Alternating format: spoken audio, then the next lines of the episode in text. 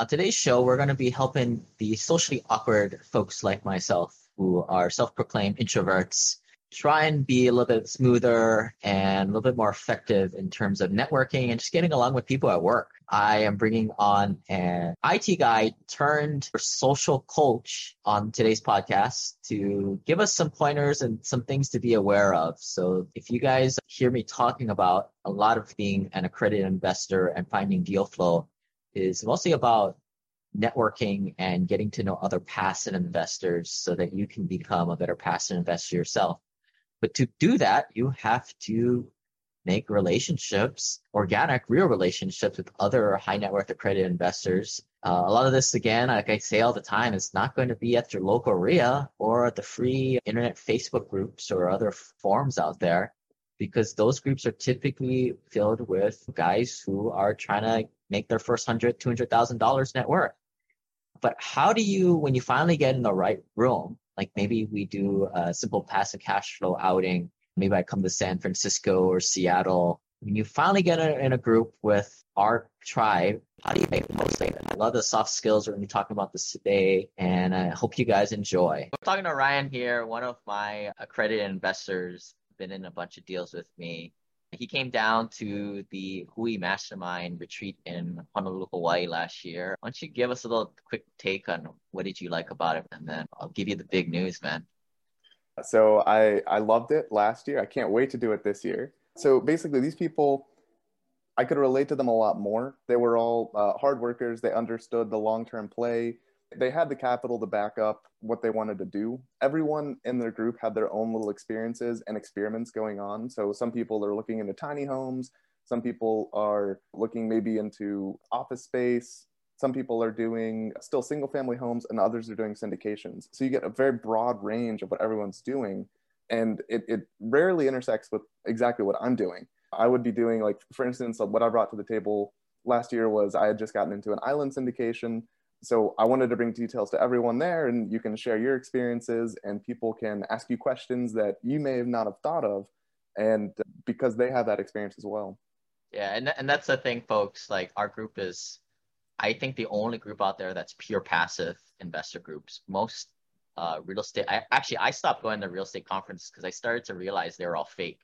Either they're trying to sell some guru's thirty thousand dollar course, or they're just a bunch of newbie syndicators trying to get in the game. And yeah, just on some podcast or something like that. That's that's what I noticed. This, this was an experienced group. A lot of them had already been in some syndications. Some were just getting started off, which is fine too. But I got help on both ends. So I could see what others were doing from the get go. And I realized that they had capital, they had the desire to just be passive. And then I saw obviously people ahead of me who had been doing it longer, who had been in more deals. And I could peek around the corner and see what I should be looking out for, what's next. And that's mainly what I like. I like to get that notion of what's next and how to look ahead. I'll be doing the same thing. We'll be filtering investors, and only those who meet the certain criteria of pure passive investors will be getting into this year's event. But I got some bad news, man. What's that? You're not going to be able to come to Hawaii this year because the all that's been going on, the whole pandemic thing. So, so you just you just gonna, don't want me to come? No, not you and everybody else are going to need to stay at home and um, attend this thing virtually. But, but yeah. Well, how is that going to work? I'm in a bunch of other masterminds, and okay. we are all things I pay 25 grand. I'm in a few of these, and I'm taking the best practices from those events the reason why I spend that much money to go to those type of events, and I'm sure why you came to Hawaii was so that you could build a relationship with other people. So I've seen ways to do this virtually, right? Using okay. A lot of Zoom breakout rooms, but I have a lot of work that I have to do to bring the right people in, ask people the right questions, to curate the right speaking slots as we go around this event. Um, okay. It, it will be virtual this year, Martin Luther King, January 2021 it'll be probably a couple days, no more than six hours a day in the first half of the day, since I know how things are hard. It, and this is what's nice about an in-person meeting that we won't be able to do is you get to detach and it's it's it was the time at the bar, it was the time hanging out. That was the cool time. That was. But we're gonna try and mimic this as much as possible. And I I would say like most online events are just like death by speakers, a bunch of PowerPoints, but the majority of the interaction is going to be you guys are going to be talking to other members either on a one-to-one basis like this or in small groups no more than 12 people in a group so you're going to really get to know each other personally. I, I like that. I think yeah okay. So you're going to have breakout rooms with smaller groups of people. I, I think that's going to increase the focus as well. I think it's easy to get caught up in, in t- trying to talk to everyone when there is like a larger group at a big table. I, I noticed that. So i think it is that is going to be helpful. Yeah, and that's the hard thing about even in-person events, right? Like when you, and most of us in our group are introverts. You're you're you're introvert, right? Too. I want to be, yeah. Yeah, you're an evolved introvert.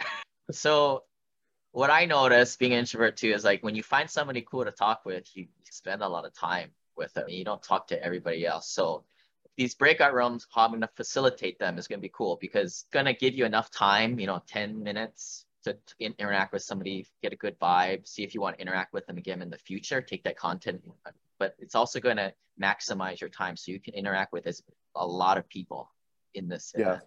that's that's true. I think it's gonna. It's obviously.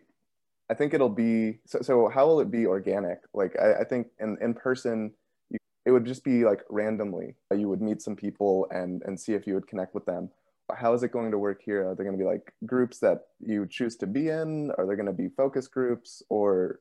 Yeah, so I'm going to do a little bit of random matchmaking for sure.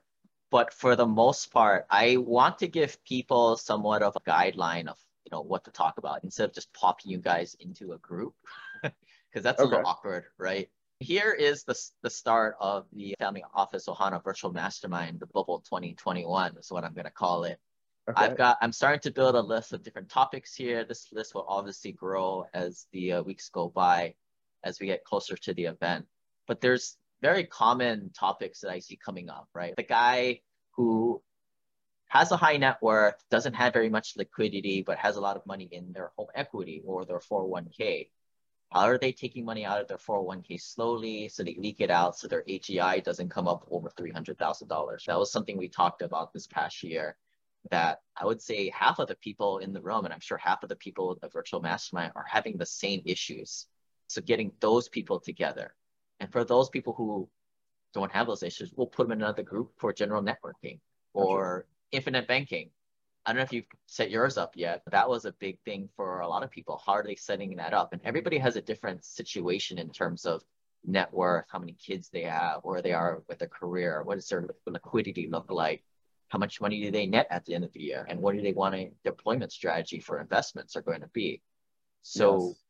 What i when people sign up and they apply one of the biggest thing is i'm going to have a long, pretty long um, on-take form so that i know where everybody's net worth their liquidity what problems they're having so that when we go to the itinerary i can match people up specifically in the right groups gotcha. or with the right people that makes sense that's gonna yeah that's gonna be really helpful it's gonna take a lot of planning. Yeah, that's a lot of work on your end. Like there's a common amount of problems and issues people have. And for example, infinite banking, there's some experts in the crowd. There's some people that have never heard of it. The experts I'm going to hook up with, I'm going to have some people in my current mastermind to play elders and bring up some people that are in the middle. But I'm going to jump to the breakout room with the complete newbies and teach it from the start. So it's this this format will continue throughout the weekend. Okay. Yep, that you, you might even do a little bit of uh, Texas Hold'em. This is a fun game or something like that. that would be awesome. I think games are. I was gonna say like the activities in the games, especially in, in person last year. That was those were great. That really helped start talking to people and and just feel people out at least in terms of not just real estate, but just in what type of person they are. Yeah, it's going to be a super sleek use of Google Documents. And like, because one thing I can do is you have your, your just totally random networking and you have these more specific itinerary based topic discussions. But the, in the middle, you have this form of maybe there's different breakout rooms that people want to learn about or talk to other people's in the peers. So I can build a Google document with the breakout room, breakout one, rename it to 401ks, breakout two, rename it to taking money out of your retirement account.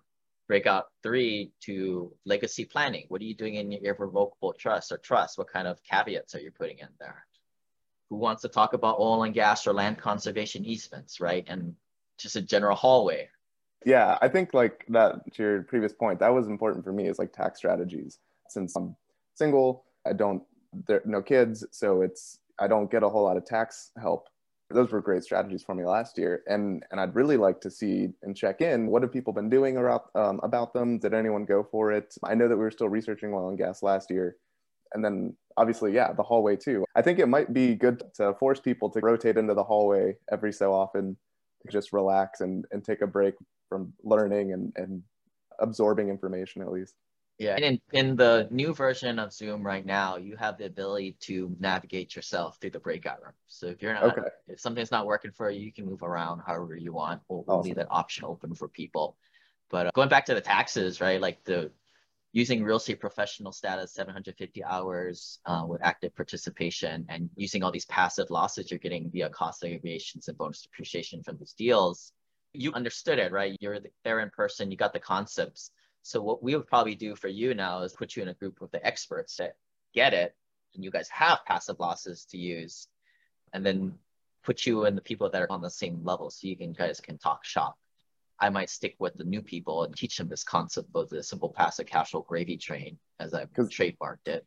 Yeah, because that was me. That was me last year. Actually, I had no idea about it. I'd never heard of these things, and, and so I was new. And now that I know about it, and I've actually been looking around, it'd be great to even get more information about people who have already done it. We've got people in the group have gotten short-term rentals. They let this enact their real estate professional status so they can offset their passive losses to the ordinary income you, my friend, are single, so it's gonna be hard for you to do it. But we'll connect you with maybe the other single people too. Even if they're um, not single, it's still I think it's still useful. I think uh, yeah, I can still find relatable people. And and again, the big part for me is probably I guess the hallway. It might be helpful to have a room to just talk about like a general room. There's no forced topic, but it's also not like a hallway where you just kind of hang out and talk about like the weather. I don't know. But really a big part, a big draw for me is like hearing, like for instance, I think one person was doing like Airbnbs with tiny homes, and I was like, uh, that's that's awesome, and he was just wrapping it up. So I'd love to connect with him again and say, oh, how, how'd that go? How's it looking now with COVID? Things like that. Yeah, and I'm going to be going out to certain members on specific topics that they're doing like that, and they, they can need a breakout room also. That way they can work their membership to their their their admission rate a little bit lower on a scholarship. So that's a big thing I'm doing in the family office, Ohana, is I'm having people join up for another year who are more senior, kind of helping the event go. So it's just not me doing it all. We're gonna have definitely have gotcha. helpers here, but like more facilitators too. I'm open to that also. Gotcha. We're trying to build this community here of high net worth accredited investors to on the road to financial freedom. One thing I'd also like this year is I'm not married, but I, do have a girlfriend, and she wants to get into real estate. She likes the idea of like mailbox money, passive income. Uh, That's uh, why she has you, man. That's we... money right there. You just go to work every day. And... Yeah, maybe it is, but she, she not for she you. Wants... You're just ordinary. Yeah, I am. I am. It's it's more passive on her part, but yeah, I, I I think it's it's beneficial here. Do you think there would be for people who do have spouses or significant others, are there going to be rooms for them or, or can they join? That's a great idea. And what I know I'm going to do is we're going to have a topic called reluctant spouse syndrome, where I'm going to give the high level, very quick presentation. But again, the format of this thing is to break out into our rooms, to talk story, get best practices from the other members. Okay. I'm gonna pull people and, and find those people in the group that have gotten their spouse over the hump. And from that means they maybe talk to them for 2,000 hours and they finally get it. or they found some kind of quick medium, right? Like me, okay. I don't have my spouse co-sign any of my documents because I don't want to waste my time every single time I do this. So I found the happy median but gotcha. it's different for everybody. And it I is, think yeah. in that situation, you're going to be able to t- talk to people who have gotten over the situation or you got in going through that hard struggle with your, your significant other going through it. We'll probably allow, maybe that might be a good evening time event where we have the spouses join us and they can interact with the other spouses too. When we did the in-person thing, there were a few couples that came that brought their uh, reluctant spouse along because it just happened to be in Hawaii and they got shipped to go to Hawaii. When they met a lot of the other investors, such as yourself, and they got it, right? They saw how our very high level group did this. And it wasn't just about making money, it was about creating a legacy and wealth building, they Right. got it. And I think that to have the spouses come in and interact, mix it up with the other spouses and folks like yourself, I think that's gold. And we'll definitely try and do stuff like that. Great. Yeah, that'll help because right now she only hears me talk. And so I think it's it's refreshing to maybe get her some more exposure in terms of more experienced people, other people who are also uh, getting their feet. Yeah, that'll probably be the good cocktail event for sure. Cool. Any other questions, man? I think this is gonna be a super fun event. Martin Luther King weekend. So you've got that Monday off, Okay. but we'll probably do it on a Saturday and Sunday in the first half of the day. Awesome. Awesome. And then how are you going to because typically like when everyone was in Hawaii, you had everyone was in the same time zone.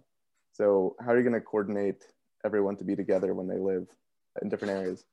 Well, I'm gonna suck it up and try and wake up extra early and probably start it at like really early just so that we can stay on that first half of the day.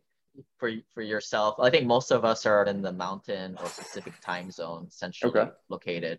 So to kind of start on in the morning and then go to a little bit after lunchtime. But so you have the, the time to do whatever you need to do for the rest of the day.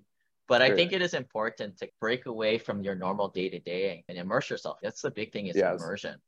Yeah. But I think it's cool this time with that you don't have to get on a plane and go. And what I'll probably do also is build an itinerary of these different topics that we are talking about. So if something doesn't pertain to you or you want to cherry pick, you got to go do the laundry or something. You got to run errand, right? Mr. Ordinary Income Man. You got to do something.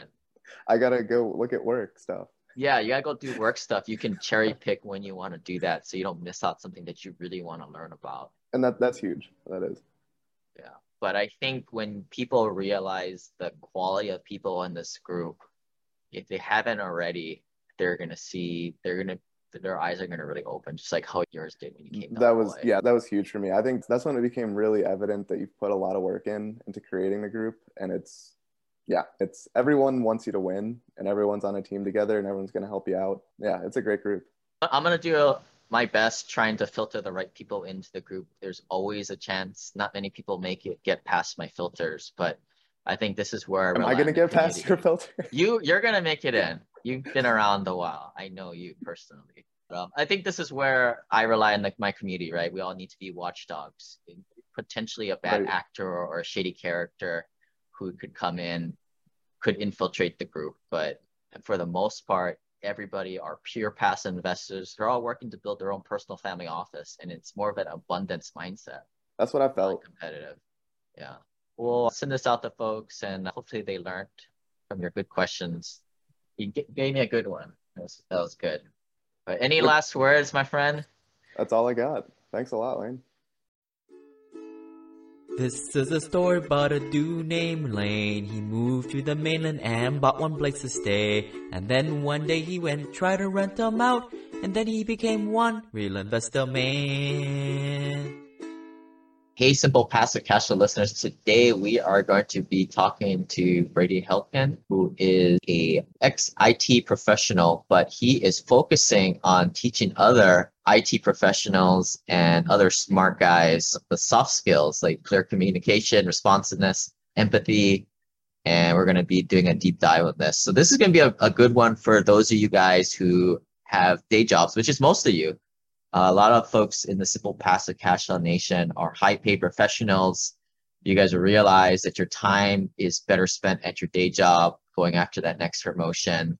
It ain't going to be forever. Most of you guys I notice can get financially free in five to 10 years, but it's definitely um, time better spent there than screwing around with some BRRRR property or your fourth or fifth turnkey rental. That's for sure. But uh, Brady, thanks for jumping on, man. Of course. Yeah, so a lot of our groups, a lot of engineers in our investor club, for some strange reason, maybe because I am.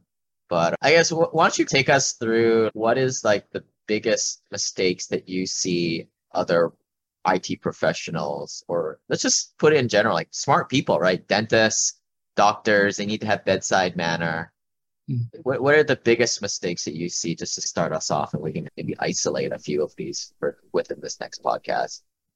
Yeah, I would say the biggest thing that tends to be the root problem here is when you get really good in any particular field, you start to learn the jargon and use the jargon, but you don't necessarily keep a sense of what the other person in a conversation knows and doesn't know.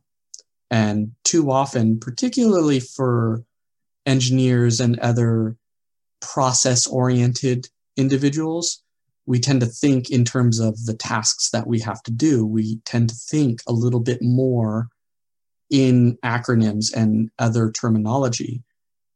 And it's comfortable for us. And we don't go through the effort to make ourselves uncomfortable enough to translate our jargon into something the other person can understand.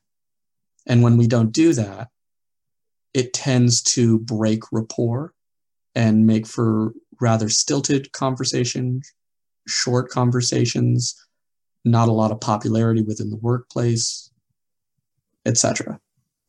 Yeah, it just goes to show that you the person you're talking to on the other end they are not an expert as you may be. And it comes across as number one, you don't have empathy over the other person in their shoes. And number two, you could just be like you breaking. It's the idea of almost like a lack of sensitivity.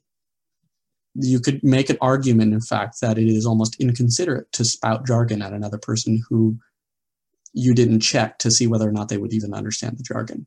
You made an assumption about it and then you launch in and you get a lot of hurt feelings that way. You get a lot of ruffled feathers. You get a lot of conflict in a workplace where you might come across as condescending or as an asshole or whatever. There's any number of extra elements that come into play because all the person on the receiving end has to go on is the words that you're saying and the tone you're using. And if you're really short and succinct about it and almost impatient about it because it seems obvious to you and you're making all of these assumptions you can have a completely different reaction from them than what you would be expecting. It's just what is the the acronym? Picnic problem not in computer found in seat or something. Yeah, like or that. PEBKAC. Yeah, problem. Yeah, problem between uh, monitor and and chair or something like that. Yeah.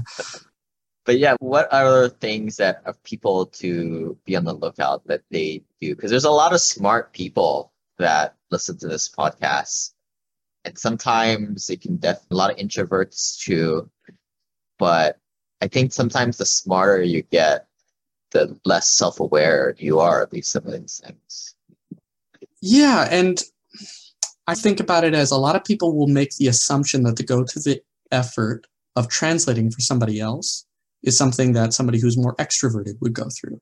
The reason, one of the reasons why I suspect the proportion of individuals that have a trouble with clear communication, with avoiding jargon, tends to come from like engineers and IT people and other really technical industries, or because there's probably a somewhat higher proportion of introverts there than extroverts. And a common misconception is that you've got to be extroverted in order to get along with other people and establish rapport. But interestingly, somebody who is an introvert actually has a lot more empathy for somebody else. They just don't necessarily know how to tap into it. So the effort that you go through to translate for somebody else is actually easier on an introvert than for an extrovert in a way, because you can internalize the emotion of what the other person's feeling. You just don't know how to do that. they're just not an introvert just also just tends to be listening or not talking all the all the freaking time And then when you want to say something, oftentimes, again, in technical fields, you want to be precise about what you're saying. But there's so much effort on being precise that you don't necessarily keep in mind what they're going to understand or not understand about your precision. Oftentimes, translating it in a way that loses a tiny bit of the meaning but becomes much easier to understand is a lot better than giving the precise terminology or acronym to what is happening or what this thing is, and it goes over somebody's head instead. So it's the main thing that stops introverts, I think, is the initial effort it takes to think not only about the other person, but then to go out of your way to accommodate them. Because that, in a way, is what you're doing. You're accommodating somebody else explicitly to translate something that you take for granted into words or ideas that the other person will understand easily. It's well received when you do this, but it takes a lot of effort. There's a hump to get past. And sometimes it's just an ego thing. A good example of this is, I guess, in our our industry, we make a lot of fun about doctors because doctors in our realm are horrible investors. They're really smart people, but they're absolutely the worst investors. They invest in some of the worst stuff. And it's funny when I get a doctor that is clued in on this truth that you know but you see some doctors who are very intelligent people and I'm, I'm just i don't really want to isolate the doctors completely. It's, it's every smart profession. You get a smart person and they come into a realm such as investing and they're a complete noob about it newbie. And yet they believe that they can learn it like that or they already know have a pretty good understanding. But part of it is ego and being able to start at the infancy stage, realize that you don't know what you don't know, just stage one, and then realize that there's a whole bunch of other stuff you need to learn to even start to build an understanding.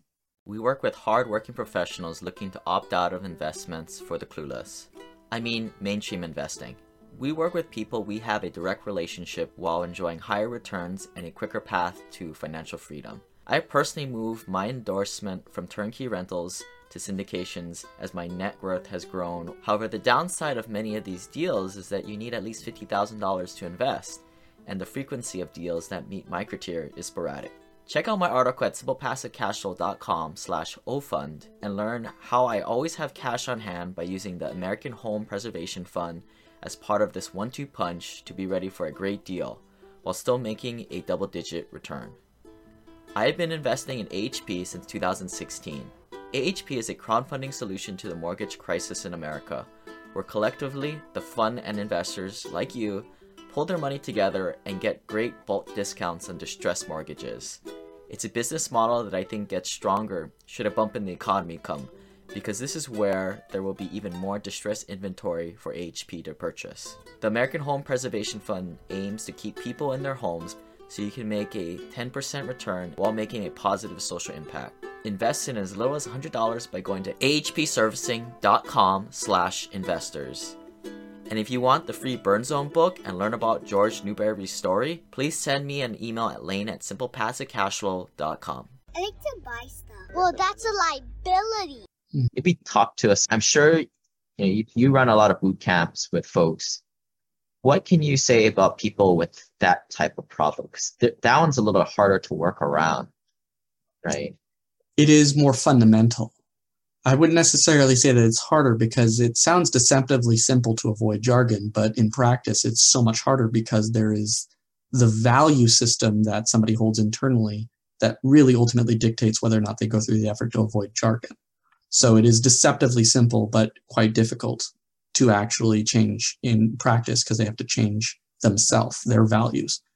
And when we talk about something like ego, it's much the same idea. There's a fundamental way that we view ourselves that you can't be on autopilot with. You can't just let that be and carry on with the day to day stuff and expect that not to influence everything you do and all of your results in your life. It all comes down to your value system, your viewpoint and how willing you are to change that. And I cover a topic that I consider a difference. I, I did not create these concepts. These actually came from a book, Carol Dweck, Mindset, that I would recommend would be good reading for people. But there's this concept of growth versus fixed mindset. That is the technical terminology, which is to basically say when we talk about smart people, when we talk about educated people, when we talk about people that are really good at this, we are labeling them. We are labeling them, though, with fixed attributes. If you are not smart, then you must be dumb. So there's a lot of those backhanded compliments that tend to start coming in, where you go, somebody gets a hundred percent score on a test, and you go, "Congratulations, you're so you're a genius," and then they don't really feel great about that. They actually feel pressured now and nervous because if they don't get a hundred on the next test, then what does that say about them? So that's that idea of a fixed mindset. But growth is about the effort, about the journey that we're taking, about where we are trying to reach with our effort and our energy and our focus. And that's what I help to craft. And it correlates with ego because I put that on a spectrum between solution focused and ego focused as two ends of, of a spectrum. And the boot camp that you mentioned briefly teaches throughout those six weeks a recurring theme of being solution focused because you can enjoy praise. You can enjoy the nice things that come from, you know, it feels good to know that I have this PhD. It feels good to know that I hold this kind of salary, this kind of prestige. You can enjoy those pleasures, but don't let them affect your decisions. The decision should be influenced by a solution approach. What is the solution that I want to do? If you're unhappy with something in your life right now, if you're unhappy with something in your career, in the workplace that you want to change, it is infinitely better to treat that as a problem that has a solution than to react from your ego, to react from your emotions, to react from how other people should treat you because you have accomplished XYZ. So we talk a lot about like handling rejection and confrontation. Mm-hmm. And that kind of reminds me about when you go into a, a, confrontation or some kind of conflict that again, like you mentioned, it's all about the what is the solution that you want to the mm-hmm. outcome. Mm-hmm. Maybe you can go more into detail about that when you're focusing on a solution with a conflict, it tends to dampen down your emotional reactions from a place of ego. So if you're giving, we can call it investment advice. If you're giving investment advice to somebody and they're not listening to you, they're not taking your advice.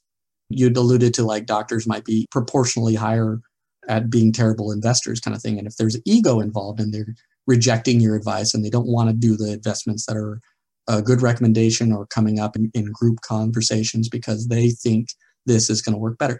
You're in a conflict. And as an expert in investment, or if we talk about the engineer, or if we even talk about the doctor, imagine a doctor with a patient and the patient is going, Yeah, I know I need to exercise more, haha. And they're brushing off the doctor's advice. There's that prick to our pride as an expert that somebody's not taking our advice. But if we maintain our focus on the solution, we will react and respond differently to that person in the room, differently than if we reacted out of hurt pride, wounded pride, offense, etc. So that's where that kind of ties in. The main thing that we want to focus on from the solution is mastery over our own emotion, not letting our emotions rule us.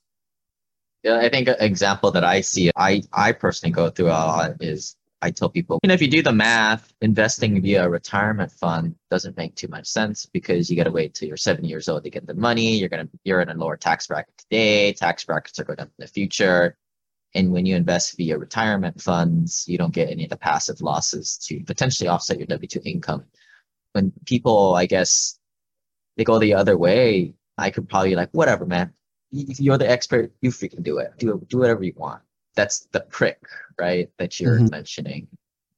So maybe walk me through it how I should work through that solution or get to the solution. Because I, I guess the solution, I want them to do what's what makes sense. I guess. I think the what this boils down to is that there's a different concept that I can intermingle in here, and that's the idea of separating the two kinds of power. Because when we think of power, we just think of one kind of power, which is social power, influence over another person. And if you look at your goal or your objective as trying to get somebody else to do something, then you're already setting yourself up potentially for failure because all you can do is influence them. You can't control them. But the thing that you can control is personal power. And that is your reactions to something. That is your decisions on how you're going to respond, how you're going to move forward. So you feel that prick of wounded pride. You exert personal power by choosing to adopt a solution approach rather than reacting from hurt pride. That's the first thing. You can control your reaction. You can't control what they decide to do, though. So now we're talking about social influence. What I would actually say to you in this situation, and what I usually would say to somebody else in a similar situation of what do I do? I, I want them to do this. Reevaluate your true goal, your true objective, because your true goal and objective should be something you have control over, not something you can only influence. Your goal should be something you can actually reach. and guarantee that you can reach. That's where confidence comes from. That's where that certainty in your path and what you're going to do comes from. So your goal could be to exhaust all options you can take to influence this person to take sound advice and take a sound approach. That could be the objective because if they listen to you at some point and then they follow your advice, that's fantastic. That's a great outcome. But you still win even if they don't because you've taken all logical steps to try and coach them the right way to follow the right advice and the right steps. So you will still win because you could control that. You could control all of the suggestions and pathways that you could illuminate for them. It's up to them to use their personal power to decide to take your advice or not.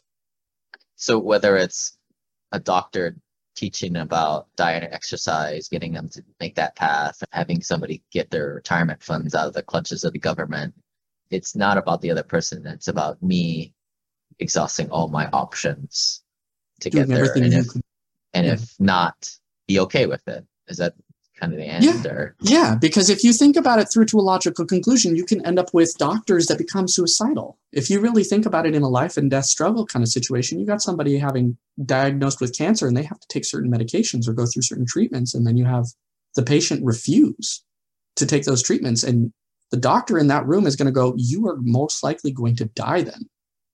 And if you keep your focus on saving that life, which you can only influence, you can't control that you get somebody that now has a lot of baggage to take around and try and process. But if their goal actually is to make sure that they educate as much as they can to say, hey, look, these are your risks, though. You're an adult. You have to decide for yourself what you're going to do. But I need you to know at least what's at stake. And if they keep their focus on that, they can control that they don't have unresolved baggage to fight through. They knew they did everything they could to try and save this person. Now, it's a life or death struggle situation that really exemplifies the emotion that we go through, but it really also illustrates the grounding we should pursue because you can't borrow other people's troubles. Now, here's another example that comes up a lot. I actually have a big article that I update from time to time about the reluctant spouse syndrome, where an investor has a spouse that is a partner in life that isn't quite on board with getting off the beaten path of traditional investing and not buying a house to live in. You guys can check this out at simplepassivecashflow.com slash spouse. But so let- let's walk through this. Somebody wants to go into an investment or maybe not buy a house to live in, maybe rent for a while. And it clashes with the other person. And to me, the worst case scenario is where when I throw my hands up in the air and I say, sorry, man, that's your problem. It's the other, the spouse is, is on, is disinterested in a way, but holding to their truth. Now, how would you navigate that specific scenario? In that case, I would say hold to your truth. There's a fine line, and here's where a lot of people who are technical but not necessarily empathetic or externally empathetic, I should say, visibly empathetic, will struggle because it is a fine line. You can have the same content, but the message and the wording and the tone changes everything. We're talking about establishing rapport. We're talking about already if the timing isn't right or if there's a personal conflict that's preventing this person from moving forward with something you think is a good idea. We've already covered what that looks like. It's not a good fit if you can't prioritize this, then it's it's not going to work out. You're going to make a different decision. All I can do is give you an educated sense of what your options are. And if you don't pick that up and run with it, I can only give you your options. I can only educate you. I can't force you to do something against your wishes, right? You can't control them. But there's a distinction between throwing up your hands and going, whatever, I can't tell you what to do. There's a dismissal to it. There is a reaction to the emotion that is coming into the tone and to the wording because your emotions at that exact moment have the better of you rather than the other way around. There's no solution there because the solution is whether or not you've exhausted all options. And if you throw your hands up in the air before you've exhausted all options, then you have failed something that you actually have direct control over. You can exhaust those options. And what that ends up looking is just illuminating to them what would be a process that they can, should you change your mind, or here's an article you should read, or here's a, a podcast episode you should listen to that really talks about this kind of concept and this kind of concern that you're running into right now. And how do you reconcile it? Like you can provide them options for them to come back later. It takes little effort on your part, but it's a solution approach. It's something that you can offer them that whether they take it or not doesn't matter. But the delivery is establishing that rapport. The delivery is making that ally on the other side of the communication rather than using a rejection from emotion. If you have mastery over your emotions, you can address that situation a myriad number of ways that gives them a good feeling at the end of the day, even if it doesn't financially work out for them to want to do the investment advice, for them to purchase this, to do that, whatever. And this is true for doctors with advice. This is true for engineers with unreasonable deadlines and a manager breathing down their neck. Like, no matter what conflict you're looking at, you can react emotionally, or you can feel the emotion, recognize it for what it is, ask yourself, but what am I going to do about it? Because reacting just from the emotion, you go, I can't do anything about it. And you just throw your hands up in the air. But you ask yourself after you recognize the emotion, what can I do about this? And you'll have a couple of things usually that spring to mind that you can still do. And you can close the book too. You can be like, hey, if it doesn't feel like it's a good fit, I can't change your mind on that. Here's some resources for you to check out. Or if, if continuing down this road is going to ruin the relationship even further, maybe that's the smart choice that circumstance. And to that point, if you're giving investment advice, you're not a family therapist. You're not a relationship therapist, a marriage counselor, or anything like that. So also recognizing where our strengths are and where they're not. I will say this is a common story. It's something like innate, like infinite banking, using whole life insurance to bank from yourself. It's a little complicated topic, and some spouses will just dig their feet in and say no. And the, the kind of the more financially minded spouses, you know, say, I'm frustrated. I'm trying to trying to teach them about this. They don't even listen. They don't even watch the damn webinar to learn about it. And they say no. And then they just let it cool down for a few days. And they said, yeah, they said, just do it. so sometimes, sometimes that can be the path forward too. Mm. This is just me being an observer of other people, yeah. just see how it works. And when we see situations like this that we want to influence, there is a strategy we can still employ. If, if you see that as a recurring theme and you can recognize you don't have the control to change them or change their situation, but you do have networking partners, referral partners, individuals that specialize in maybe persuasion, and conversational therapy or whatever, right? Some kind of sense of you're having a financial conflict. How do you resolve these kinds of financial conflicts with your spouse? Because if you got somebody that really wants to do it and then the spouse is in the way, then that person that really wants to do it is not going to go against their spouse, but they would love to figure out a way that they can communicate differently with their spouse to maybe persuade them. That is certainly something they would be interested in. That isn't necessarily your strength but there are people that do that.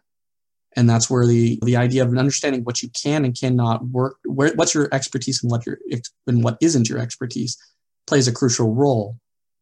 And by offering, even if the connection doesn't work out, just the offer of connecting them with that kind of resource to help them find a solution for themselves wins you that kind of rapport.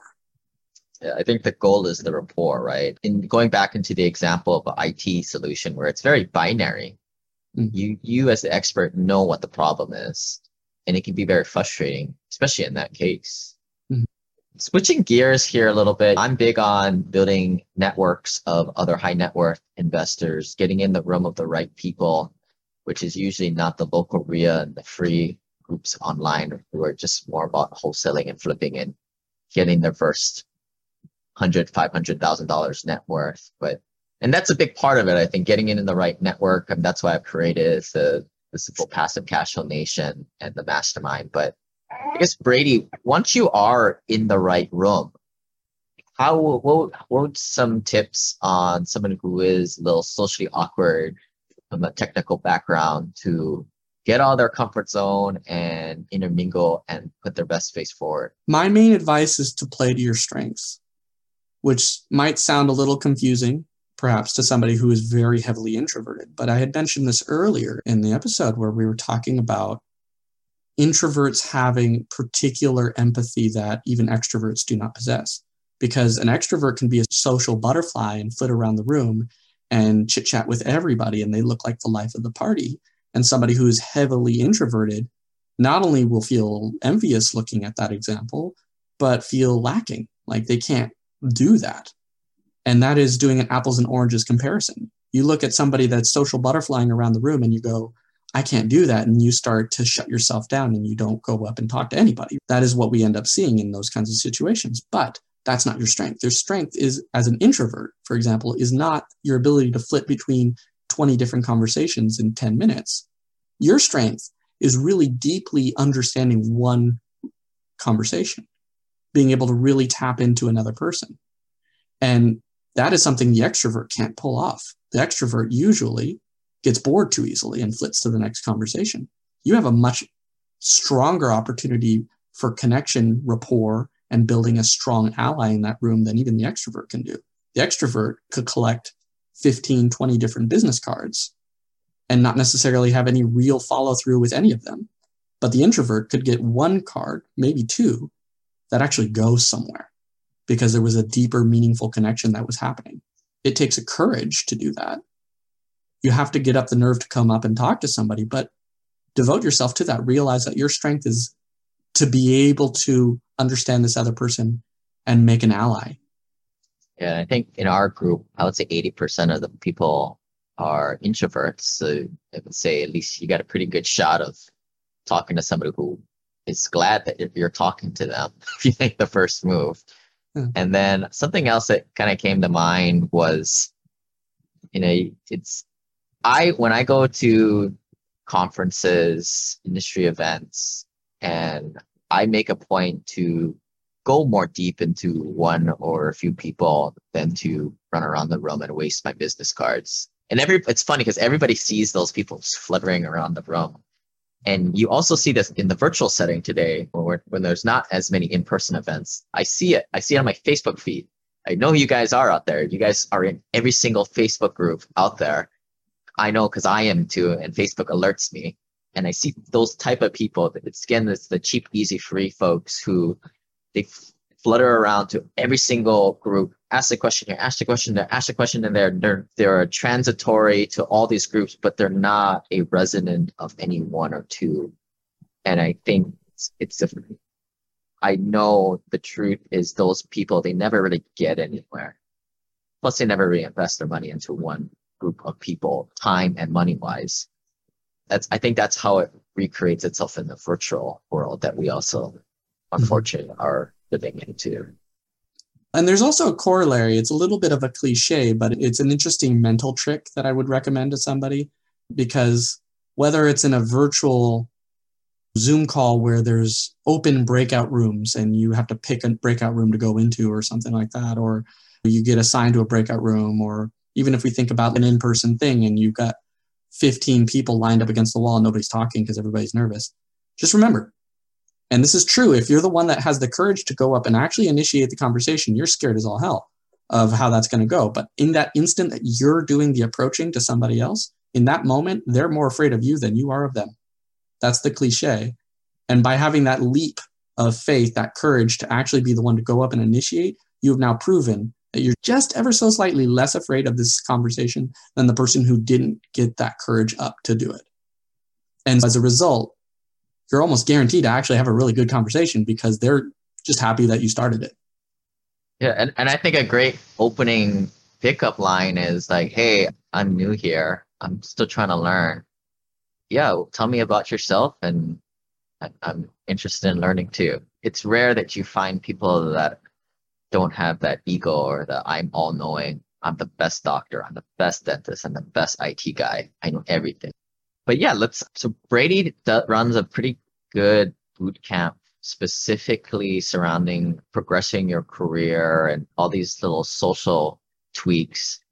Great. I, I really like the group coaching setting that you do too. I, I can, we do this in the incubator group ourselves, but it's probably the most best way you're going to be able to get it, some people around you and that as close to one-on-one coaching without the price uh, that you can get. And it's all virtual, right? So I know you started with the pandemic, but you guys, what's the URL, right? if people want to get a hold of you or reach Yeah, my- learn more? My website is infinitech.ninja. So I N F I N I T E C H dot ninja.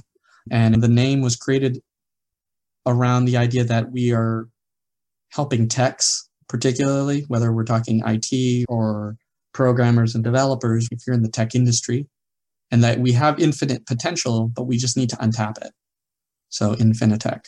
And then I Yes. call our graduates from the bootcamp tech ninjas because there's a resiliency and a versatility and agility to the mindset that I coach on these concepts that really prepares people to face down just about anything because we're really tapping into our personal power and not getting bogged down by what we can't control.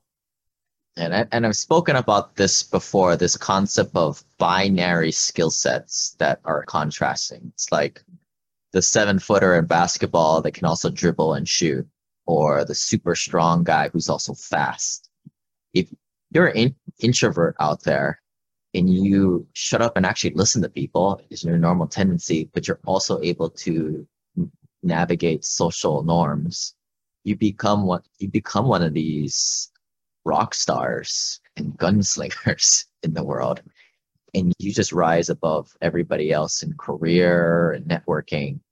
And it's because it's rare that binary skill sets is rare. And it's something that I've worked on myself because I was, you ask anybody who knows me, I'm one of the most socially awkward people in the world. But I kind of work on it. That's really how I've been able to work on all these business development relationships, partnerships, and find and build the the group. And Brady will call me says I'm confident. But yeah, because I put in the effing work, and that's what I encourage everybody else should be doing. Right, jump, do the boot camp. I would definitely recommend it. And I liked something else that you mentioned in there, like the introvert who can start a conversation and actually communicate effectively with another person does so much more powerfully and meaningfully than the extrovert. And part of that is because of what you had mentioned about listening. We tend to, as introverts, I count myself among them, shut up and listen more than we want to talk necessarily. But the extrovert, by the opposite end of the spectrum, can't wait to get in their piece. So they're not necessarily actively listening. So you get that game of telephone that happens almost in that social butterfly where they're not even necessarily understanding what the other person just said because they were brushing up for their next statement. The introvert is actually paying attention and listening to the content and gets closer to the spirit of what was trying to be communicated. So that's how you establish those allies. Nothing feels better than being listened to. And it makes you want to know this person some more. And if you're doing that for business, you're more likely to do business together.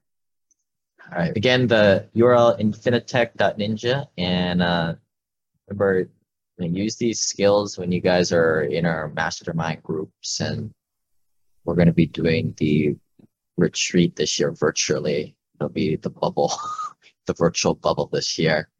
But uh, yeah, use these skills, bring your ego down, be open, be the first person to show weakness and say you don't know anything. Is what I'd say. But uh, thanks, Brady. Really appreciate it, man.